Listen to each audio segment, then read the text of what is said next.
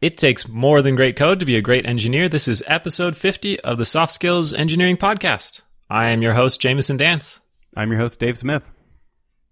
And there are no other hosts. There are no more words to say or hosts to announce. Yep. Yeah, we have, uh, well, we have stuff to announce. Do you want to kick it off, Dave? Yeah, sure. So, um, we do not have a sponsor for this episode, and we wanted to let you know that if you would like to sponsor this episode, you can. But also, we're fine not having a sponsor at all. And we think you're probably fine with that too. But I think um, just know that if we take on a sponsor, it's only because it's someone that we really think is super cool and that you would really like. So that's it. There's just no sponsor. Sponsored by the love that Dave and I have for you. Yeah. uh, we do want to tell you about a podcast that we enjoy, though. Um, this is a podcast called Greater Than Code. They do stories about people behind technology, and they also focus a lot on the human side, kind of like we do, but with a slightly different tack. They they do stories about diversity, inclusivity, and accessibility from people that you often don't hear from, and you can find it in your favorite podcasting app or greaterthancode.com. Check it out. And then we have a story from a listener, I believe. Yes, this is a good one. Uh, a couple episodes ago, we talked about death marches, and somebody wrote in with this I guess it's kind of a funny story and with a little bit of sadness, but with a happy ending about a death march. A It's black from a comedy named- story, you might say. A what? A black you haven't heard black comedy? It's like No. uh like a dark comedy. I don't I don't know, like a comedy where bad things happen, Uh, but they're funny bad things. no, I've never heard of that. Okay. Well, bad things don't happen to Dave, so he's I'm not so- familiar yeah. with that concept. Why would I even laugh at that? I'm so uncultured. Okay, this Okay, comes from anyways. a listener named Marcos. Marcos says, "Oh guys, I love your show. We love you too, Marcos." He says, "It's my favorite podcast by far." Okay, Marcos, you're just you're kissing our butts now a little too much. We're blushing. yeah. Uh, I was laughing hard with your episode about the death march last night while working out. I have a good one about a self inflicted mini death march.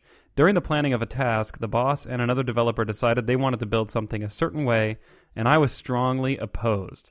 The solution I proposed was estimated to take about two weeks, but they decided to build it differently. The project went from two weeks to three months. At the end, I had to get involved in the project in order to help the other developer because the deadline was way overdue.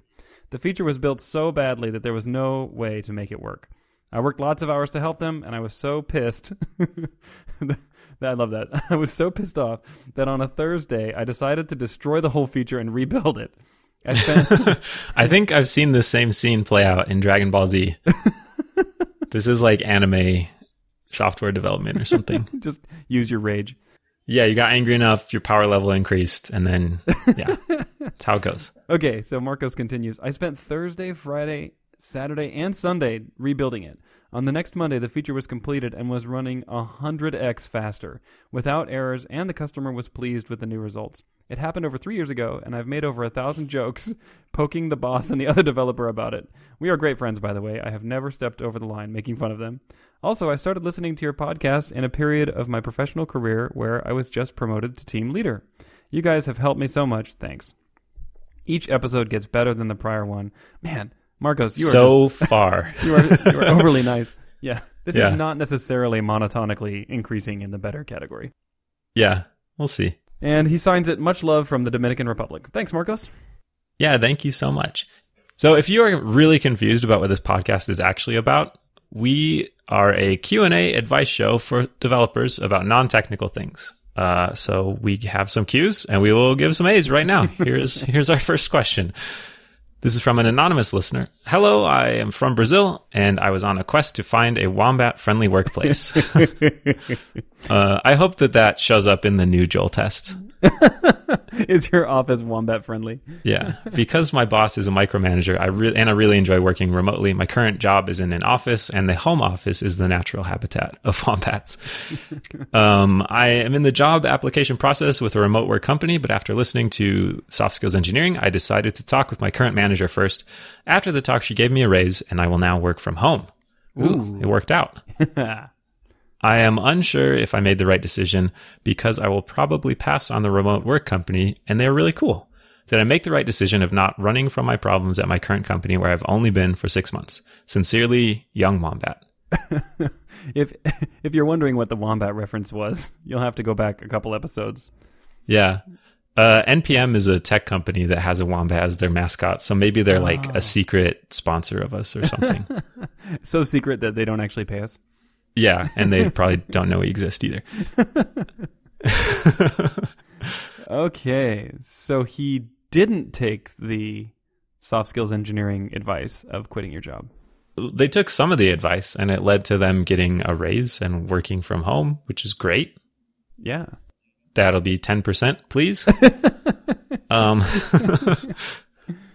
I, well, first of all, it's unclear to me if they are still interviewing with this remote work job. And I mm-hmm. would say 100% finish the interview process. Yeah. Like, you, you have a legitimate interest in working there. And I don't think it's disingenuous to just complete that, even if you decide to stay at your current job because things got better there. It can only give you more information about salary and benefits and what the Yeah. market is like. And yeah. And, and if they reject you, you don't want to like prematurely rage quit your current job and then find out yeah. you, you can't unflip that table. that was good. Thank you. So six months feels feels a little bit rushed to me. What about you? Yeah, it it definitely could, especially if things are improving. Mm-hmm. If if it's about the trajectory, yeah. And I guess it depends on how much experience they have. I mean, they say young wombat, but In wombat maybe wombat years, or- are different. Yeah, from human years. That's And exactly it's what like, I was thinking. it's like dog years, but the opposite, where they they age slowly. Huh. So I, I would say six months it might be a little bit rushed. If it's like your first real programming job, then six months might not be that long. But even if it's your first job, six months still feels a little bit fast. Uh, especially since you just got a raise, you got to work remotely, which are the two main reasons you cited, or the one main reason you cited for wanting to go to the other job. It seems like uh, I would I would hang out for a little while. Also, if this other company gives you an offer, you might be able to decline it now and go back to them in six months' time and say, hey, remember that offer? I'm ready to accept it now. Obviously, they won't just say, okay, start tomorrow, but you could you could reopen that conversation. And there's, in my experience, there's a pretty good chance that they will uh, come back to you. For example, a friend of mine interviewed at Google uh, last year, and they made him an offer, and he decided to not take the offer, but they went out of their way to say, "Hey, this offer is good for." I think they said a year. They said at any point in the next year, you can just accept the offer and start. Hmm. So it's out there; it can happen. But they're basically always hiring an infinite number of developers. Yes, comparing this company to Google may not be the Yeah, most that- accurate. way. Google's on the list of companies you can't compare yourself to, also. if it's a smaller company, odds are they're hiring and then they will stop hiring once they achieve, once they fill some position. yeah, So that might not work. Why? So I'm curious why, if they end up getting the offer and it's legitimately better and they want to work there, why shouldn't they take it? Oh, I uh, sorry if I if I suggested that. I, I didn't mean to. I think in that case, take it. Go for Oh, it. okay. Like if if everything is aligned, you want to work there, you're excited by the by the job. It's you know it meets your requirements of working from home. It's good money. Why not? Go for it. Yeah. To me, it feels like there there's a hidden third requirement where uh, they they they describe the remote work company as cool, and so they want to work from home. They want more money, and then they secretly also want to work somewhere cool. And they got the work from home part. They got the more money part, but um, maybe they feel like the place they work isn't as cool. Maybe it's like enterprisey, boring Yeah, yeah. software, or just a culture. I don't know. Maybe maybe the remote work is at a more well known company that has like cachet in the developer community. And Maybe we're reading into that word a little too much. Maybe he literally needs a colder ambient temperature for wombat environment. yeah, actually, that's true. and yeah, so in that case, it's like uh, that's a benefit where you have to take some of your salary right now and invest it in refrigeration Yeah. technology. and that could be freed up by working at a colder place. And they are from Brazil. Parts of Brazil get cold, but I lived of- there for a while. it's pretty and hot. it did not get cold where I lived. so, if you are concerned about the cool thing, I would say um, cool can be won and lost pretty quickly, and it also is not a replacement for like a valuable, solid, legit business. hmm Um, there are plenty of cool businesses that, with like their cool sunglasses on, crash and burn and go out of business and ruin people's lives. and then there are lots of boring businesses Oh. that make money and allow their employees to have productive, happy lives. Also, there's a lot of different dimensions of cool. Like, Oh, is yeah. it a cool Yeah. product, or is it a cool environment, or is it cool? Well, just look at haircuts. Like undercuts are cool now, and mullets were cool 20 years ago, and that's way different. So Um, it's so it can be it can be kind of a fickle thing. Yeah. Well, that's partially joking, but partially not. tech tech cool is very fickle, and and there's as much fashion in that as there is in any other kind of cool. When exactly were mullets cool? Well, I had a mullet in the late 80s, early 90s, so that's when they were cool. so I by believe. definition, they were cool Yeah. whenever you had it. yeah, no, they were cool in the 80s. There, there, actually, there's been a slight mullet comeback, and then I think it's faded away a little bit too. Oh, but Oh, okay. Uh, if you want to talk more about men's hairstyle, I'm happy to do that on a different podcast. Soft hair engineering. Um, We're taking sponsors for that one right now. yeah, that one. Yeah, we're aiming at like L'Oreal and other big shampoo companies. Um,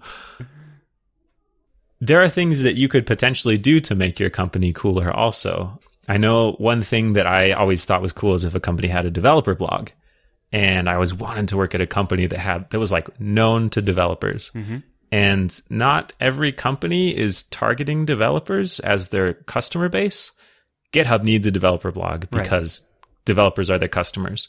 But also GitHub wants to hire developers. So there's there's multiple motivations for a, appearing cool to developers. And if you can if you can make the case that it'll help with hiring, then you can you can invest some time into writing a developer blog or doing whatever cool thing that that you think will make your company cooler. If if there's a way to make it pay back for the company, then that's something you could also uh, encourage them to do. so you can invest in the cool. So why not make your company cool without leaving? Yeah, that's that's what I'm saying. Maybe the cool is inside you all along. Yeah. it just needs to be unleashed. Yeah. Yeah, the answer was cool. All right. Yeah, that's that's all I have. Anything else, Dave? No, I think the question has been answered.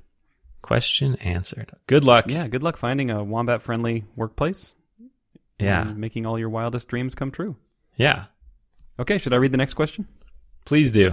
Okay, this comes from an anonymous listener, and he wrote, he or she wrote, I recently left a pretty good agency job to take on a technical leadership role in a very young startup publishing company.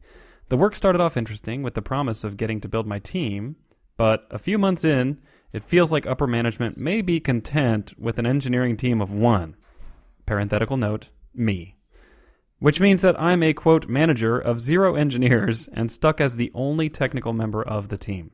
Do you have any advice on how to approach this with my boss? And at what point it seems reasonable to take the time honored soft skills engineering advice of quit your job and get a new one?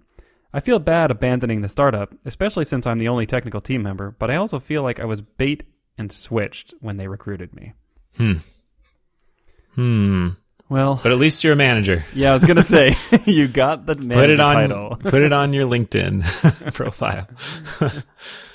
So my question is, I wonder if the reason they haven't hired a team for you is because you are just so incredibly productive that they were like, we thought we would need a whole team of engineers, but our new manager is doing all the work himself. This is great. we found them. The mythical 10x developer. Yes. Observe in their natural habitat. Who needs a team of 10 when you have a 10Xer? Yeah. So this sounds weird to me.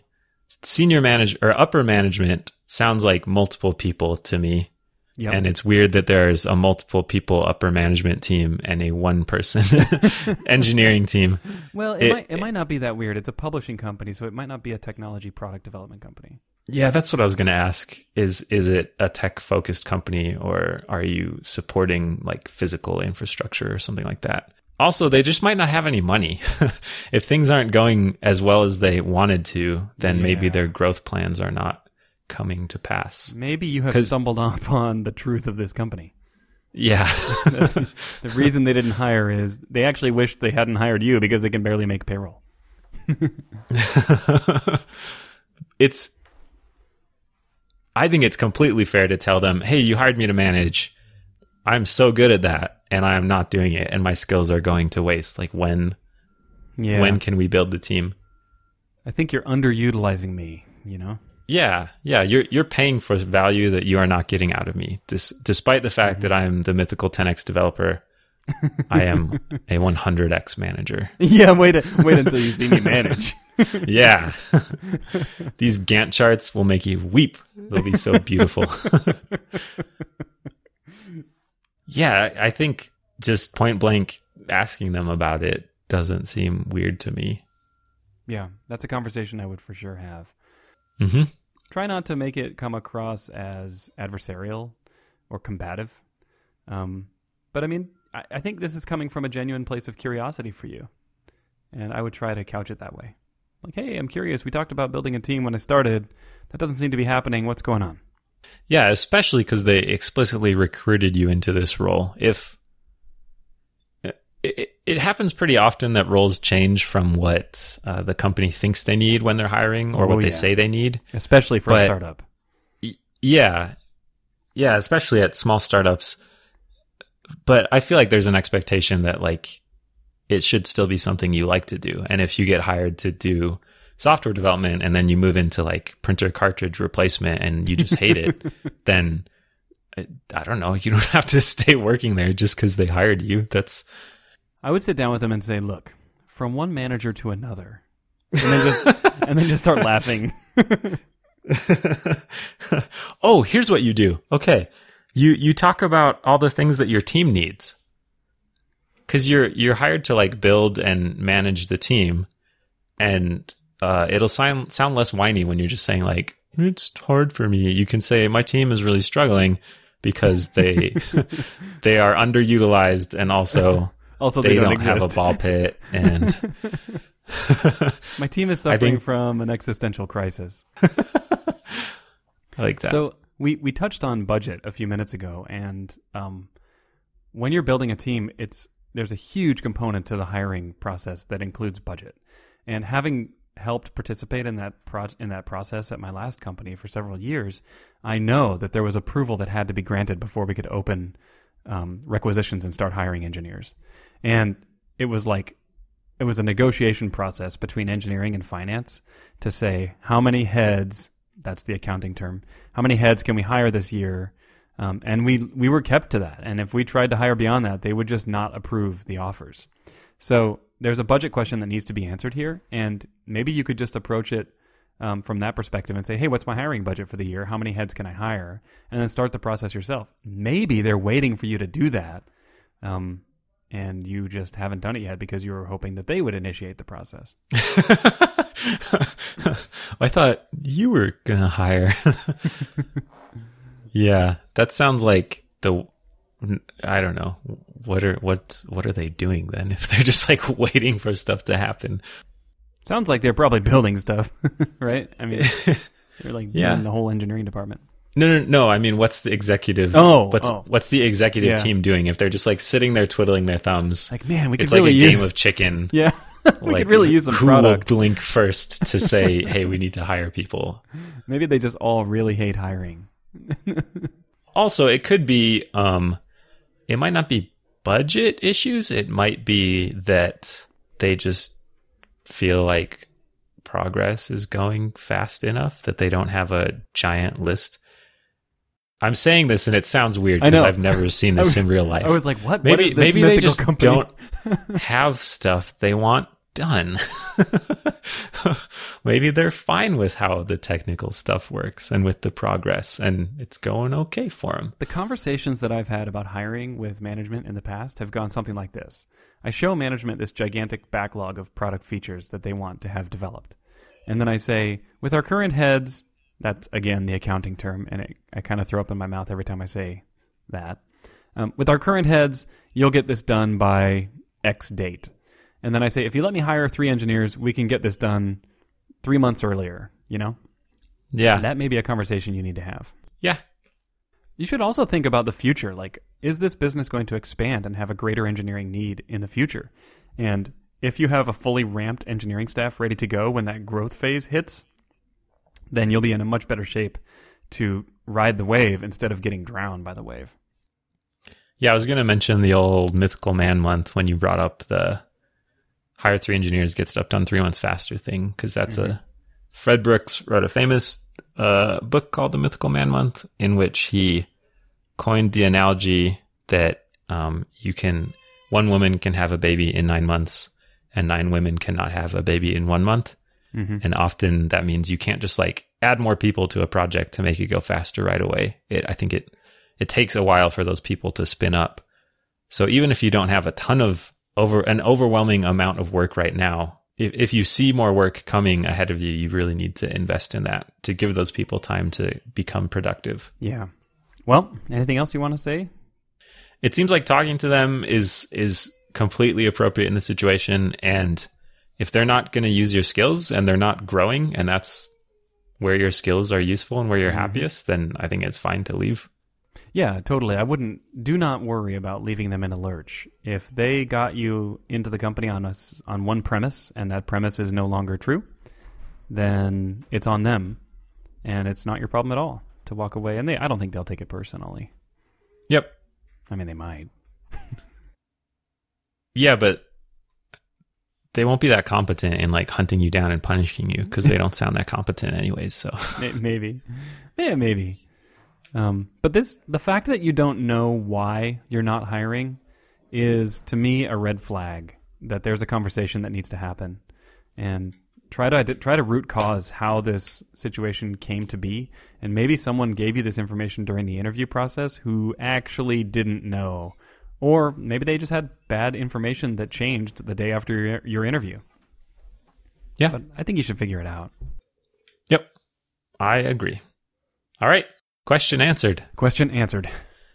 Dave, where can people go if they want to hear more from us? You should visit the World Wide Web, which is a uh, cluster of connected devices that serve hypertext uh, with a transfer protocol, usually version 1.1.